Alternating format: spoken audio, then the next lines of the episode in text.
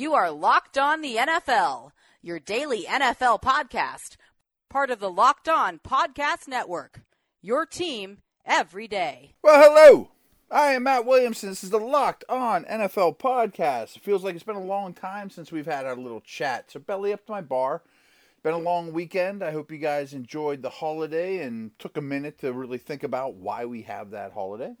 And I decided not to do a podcast yesterday. It's kind of a slow time of the year, of course. So instead of just manufacturing something, I was busy with the fam as well. I decided to skip it. Um, we are brought to you by Blue Chew, and I'll tell you about them in a moment. You guys often like it when I do.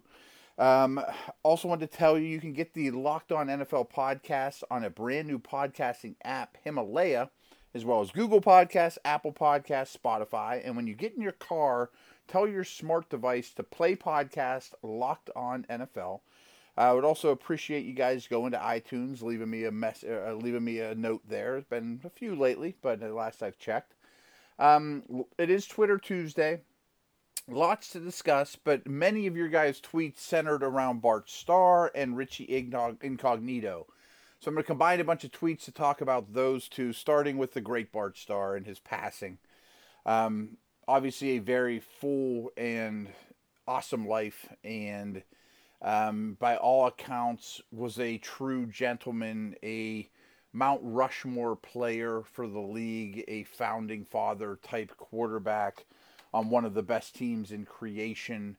Um, everyone raves about Starr as a human being, as a leader in the community, and obviously he'll be missed, but he left a lot behind.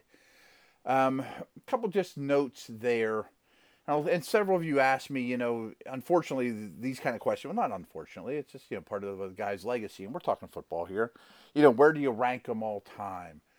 Um, I do want to say a couple notes about Starr. And again, hey, I'm I'm about to turn 46 years old. I turn next week.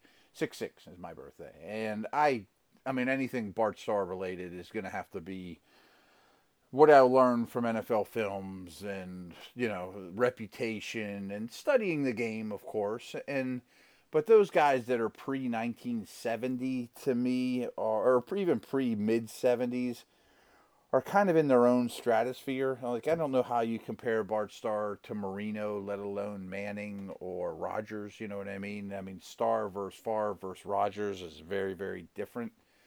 Um, I do think it's really noteworthy that not only did he win the first two Super Bowls, but if you think about it, that was sort of the decline of the the empire. You know what I mean? I mean, if the Super Bowl had been invented five or ten years later how many rings would the Packers have had? You know, I mean, think about that for a minute. I mean, that he won the, the, the those two, and you remember that, but he could have won five in a row. You know, I mean, who's to say?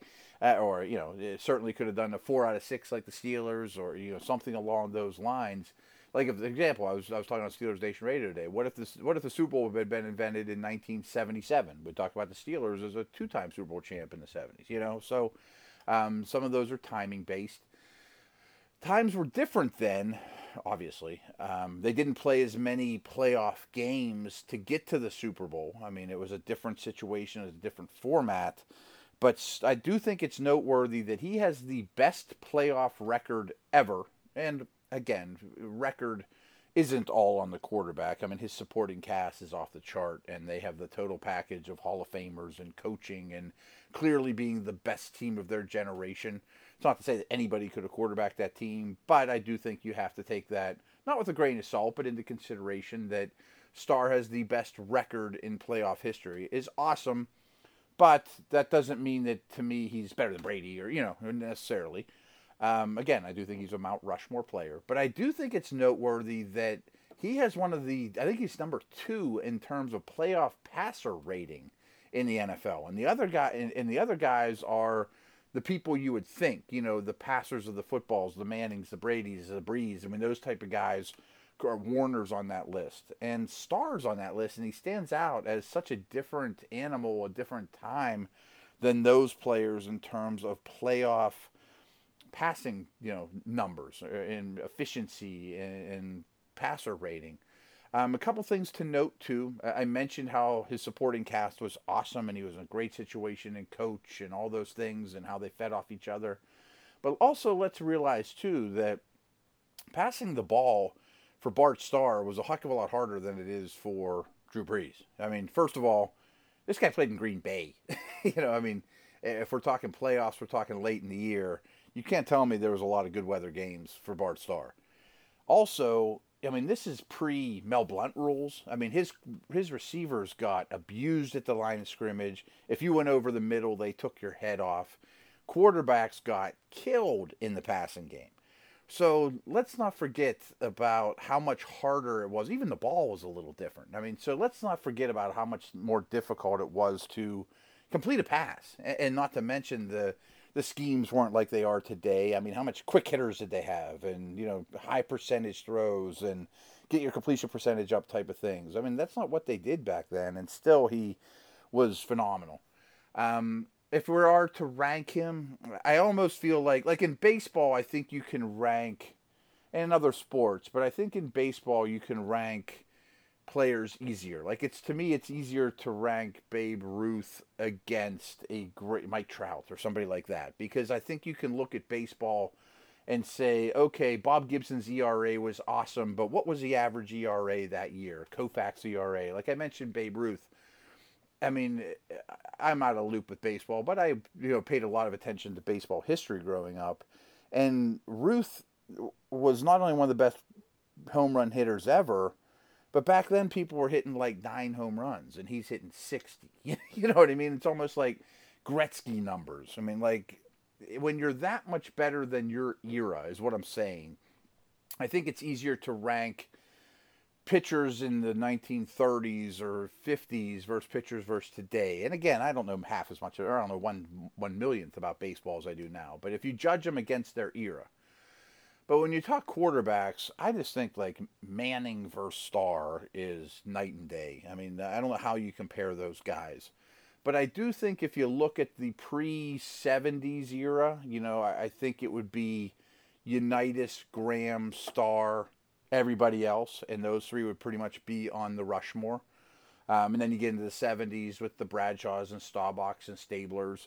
And then I kind of look at the quarterbacks almost from 1980 on and feel like I can at least they're they're at least in the same ballpark. And we can get into those conversations, you know, later and who's your best quarterbacks ever and all that. And that's good things for July. But Starr obviously is the definition of a Hall of Famer. Amazing career, amazing life, and just wanted to take a segment here to honor him. Um, as for Incognito going to the Raiders, talk about flipping the, the conversation. I have mixed feelings. I mean, I bet Al Davis would love this, and it's in a way this is the Raider way, and, I respect that over the years. And you go back to history, and we're talking '70s, and you know, boy, Incognito would be a Raider all day long if it was 1978 and Madden and Al Davis and those guys. And last we saw, he was still a good player.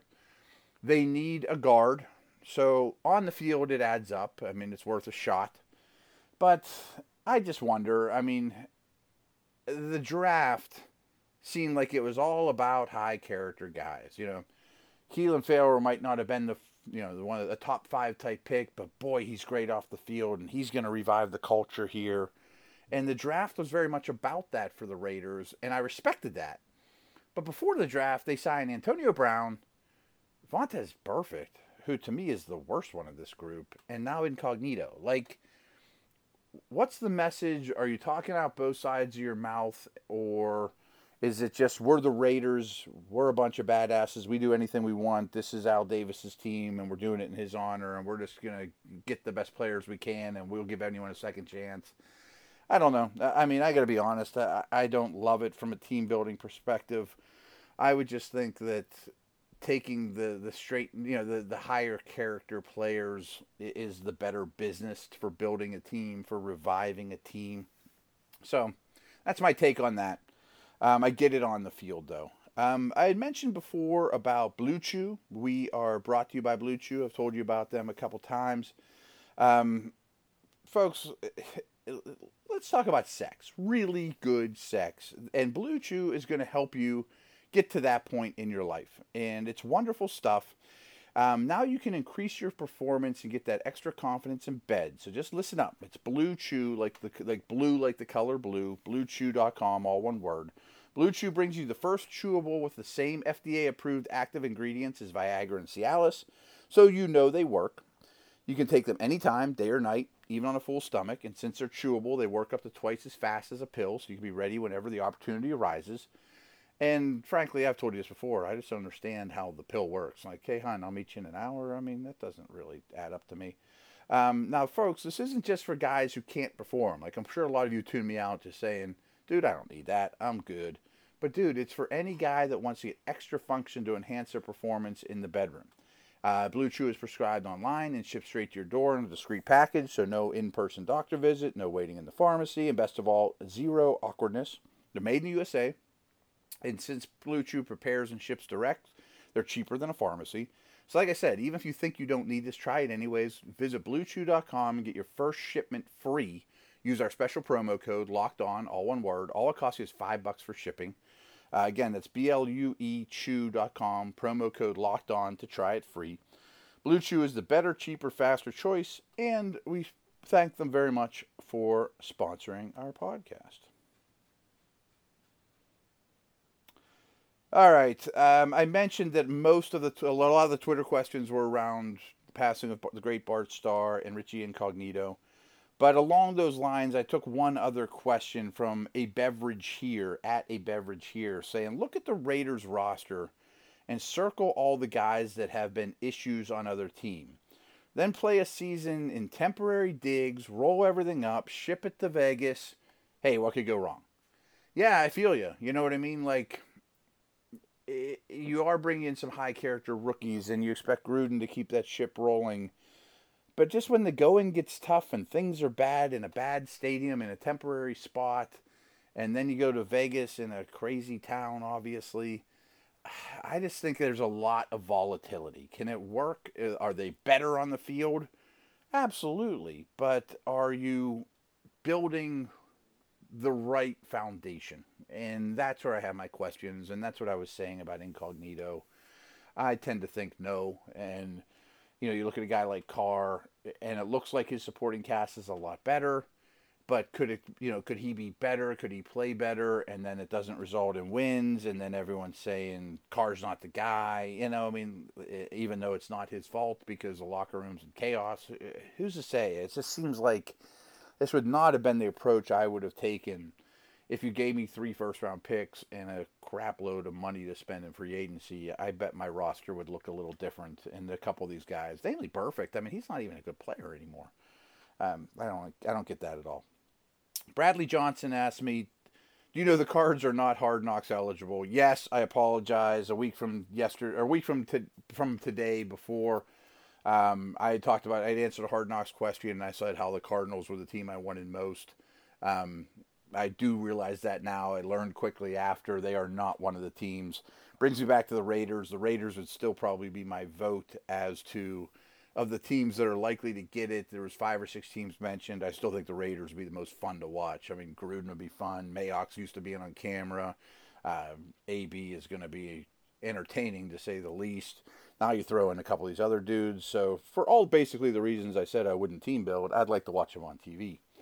Um, Keegan Daly asked me, "Are we seeing the NFL shy away from bigger wide receivers the past few draft cycle in part because the cornerbacks have gotten bigger?" Cycle league kind of is what he, he puts in parentheses here, or is it more to do with teams wanting versatile route runners due to scheme?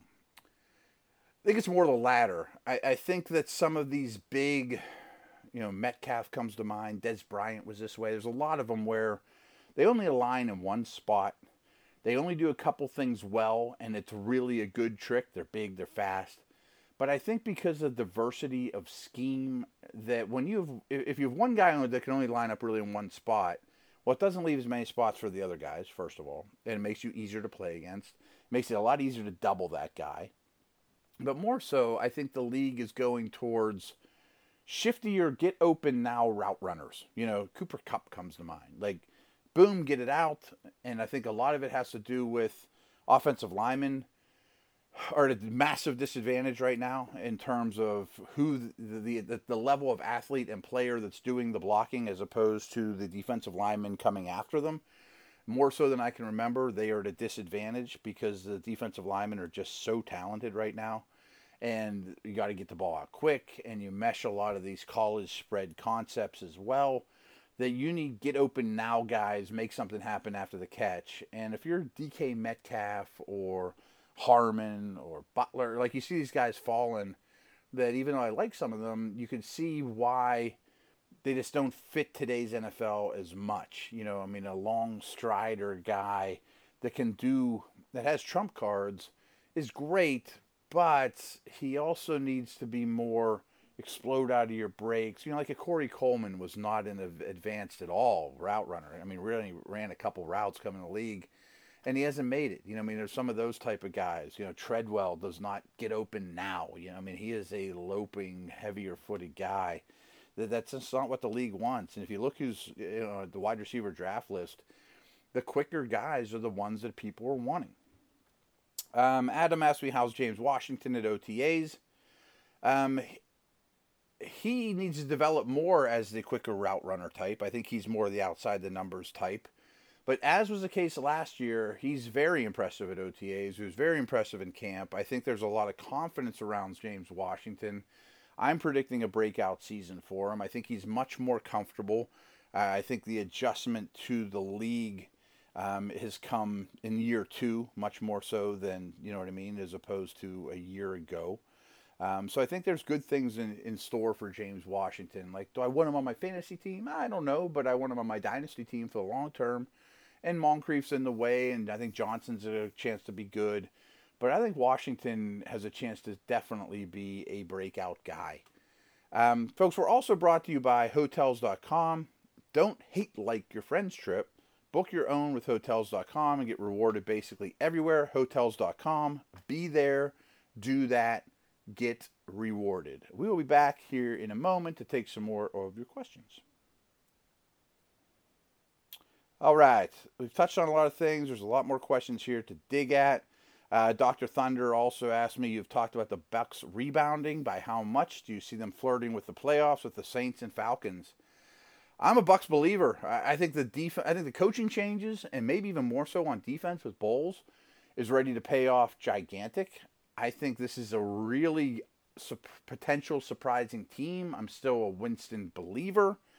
Um, I think there's a lot of offensive talent that Arians can use really well. Um, if you listen to my Power Rank show, I guess it was early last week, I am right in the middle of the league. I mean, I had them neck and neck with Carolina, and I think I had them like 16th in my league, which I in the league, which I bet is higher than anywhere else you'll see them. My worry is I'm also really high on Atlanta, who I had like five ish, and New Orleans, who I had one. So division doesn't help. I mean, just to say the least, I think the division is certainly a problem for them. Um, there's I'm scrolling down here because there's another question about yeah Joshua Redding asked me I want to piggyback these two questions together. Who's the harder eval this year, Mariota or Winston? By the way, I just read today, it sounds like Mariota's tacked on like 10 to 12 pounds um, per the Titans' request. I assume that is to some more body armor to handle blows better to take some punishment and to stay healthy, really. Where he's been a little more in ter- in terms of his conditioning, he's been a little more worried about quickness and agility. And I think this is smart. I mean, when people change their bodies a lot, it, it's a red flag to me, usually in the negative. But how much of a runner is Mariota? I mean, he really needs to make his bones being on the field and being a pocket passer. And frankly, I'm still a very, very big believer in Mariota. Um, I'm also a believer in Winston. But the answer to this question to me is Mariota's the harder eval.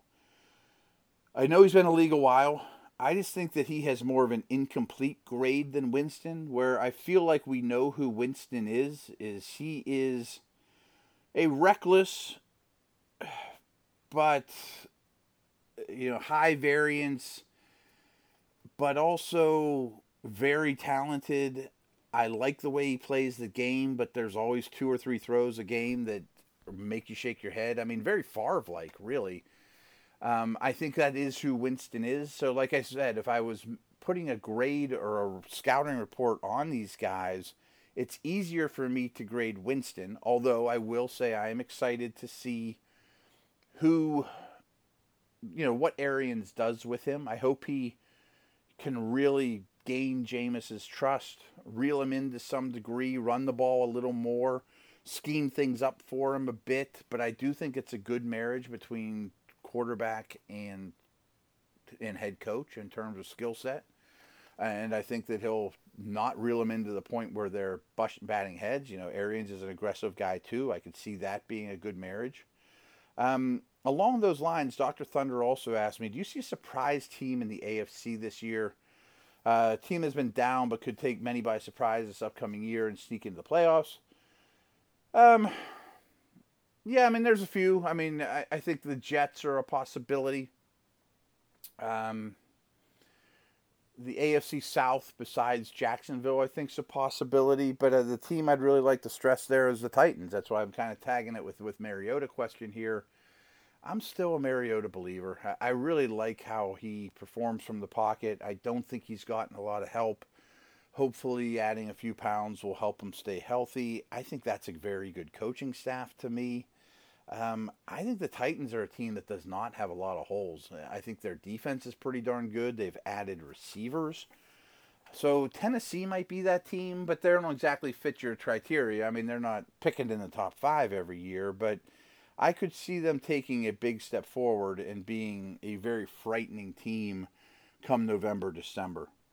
Uh, Joshua Redding also asked me, why is Matt Ryan perpetually underrated in this league? And I agree with you, he absolutely is he would be very, very high on my quarterback list of who's the best quarterback in the league right now. He'd be definitely in the top five, maybe as high as three or four, something like that. I think that's one thing that goes against him a little in today's instant gratification society is he doesn't have defining characteristics. You know, like Cam Newton, wow, did you see the play he made? He ran that dude over. Or Brady's got obviously ring after ring. Or Rodgers, boy, did you throw that he made? Holy cow. And some of these athletic quarterbacks, obviously, you know, Russell Wilson. Ryan's kind of boring. You know, I mean, he's.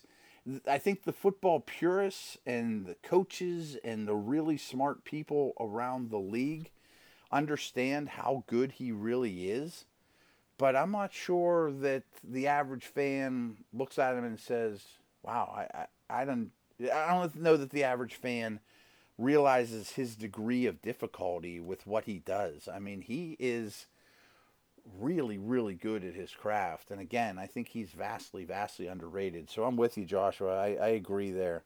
Uh, my, my buddy Go Pat 79 asked me, "Who your top five corners in the in the league entering the 2019 season?" And quickly off the top of my head, I just jotted down five corners here. And I, I got to say, there's no Deion, there's no Revis, there's no guy that just stands alone as the best in his craft. I kind of feel like these are in three different groups. One, the guy that has been closest to that lately is Patrick Peterson, so he's going to be one of my five. These aren't in order from one to five. I still think Peterson's great. I think that the scheme change there didn't help him playing more zone. I think he's best playing man. I don't love this PED thing though. I mean, has he been enhanced over these years and he's going to come back as a lesser specimen after getting busted, frankly? Um, but what we've seen on the field, I think he still qualifies, but he kind of stands alone in this category. Now, the next two are veterans, Gilmore and Jones. Jones with Dallas, that I think both have really, really come into their own. Gilmore's a little older, but I thought he was the best corner in the league last year. Um, both these guys have extreme man skills. Gilmore even more so. I think he's more technician than Jones.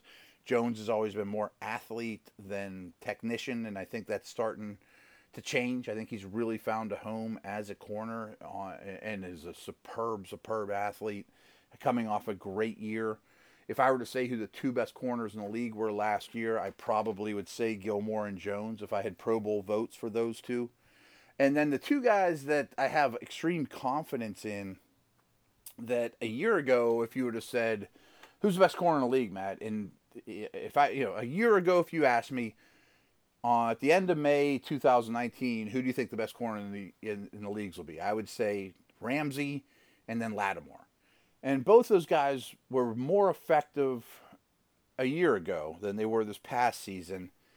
But I still have a lot of faith of these guys are pretty darn good. You know, and if you had to say Who do I want going forward? I'd probably take Ramsey if I could. You give me one corner in the league, and I, it would probably be Ramsey. Um, that whole defense was a little down. Um, Lattimore was a little more down than he was as a rookie, but I think both these guys are prototypical. Ramsey's freakier because of his size, versatility. But those two to me are probably the guys I would bet on to be the best. And by their lofty standards from two years ago, they're a little down in terms of their stock. But I'm not real worried about it to say the least. Uh, so I would go with Peterson, Gilmore, Jones, Ramsey, and Lattimore in some sort of order almost three different categories there of who I think the best three corners are in the league as we speak. Um, so, folks, that is a wrap. Um, I mentioned too, thank you for listening. Remember, you can subscribe to the show on the new Himalaya Podcast app, as well as Apple Podcasts, Google Podcasts, and Spotify. And when you get in your car, tell your smart device to play podcast Locked On NFL. I will be back tomorrow, and as OTAs are going on, we're recording these later in the day. But as I talked with Mark Schofield last week about the teams that finished last in their division, who could make the playoffs, tomorrow we're going to talk about the eight division winners and, th- and, and kind of speculate which of those eight could really drop off a cliff. So, similar conversations we had last week. Um, you guys gave me a lot of good feedback on that. That was a fun little get together. And I'm not going to blindside him with it. He's able to think about it a few days. And then Sando will be back from ESPN as usual on Thursday.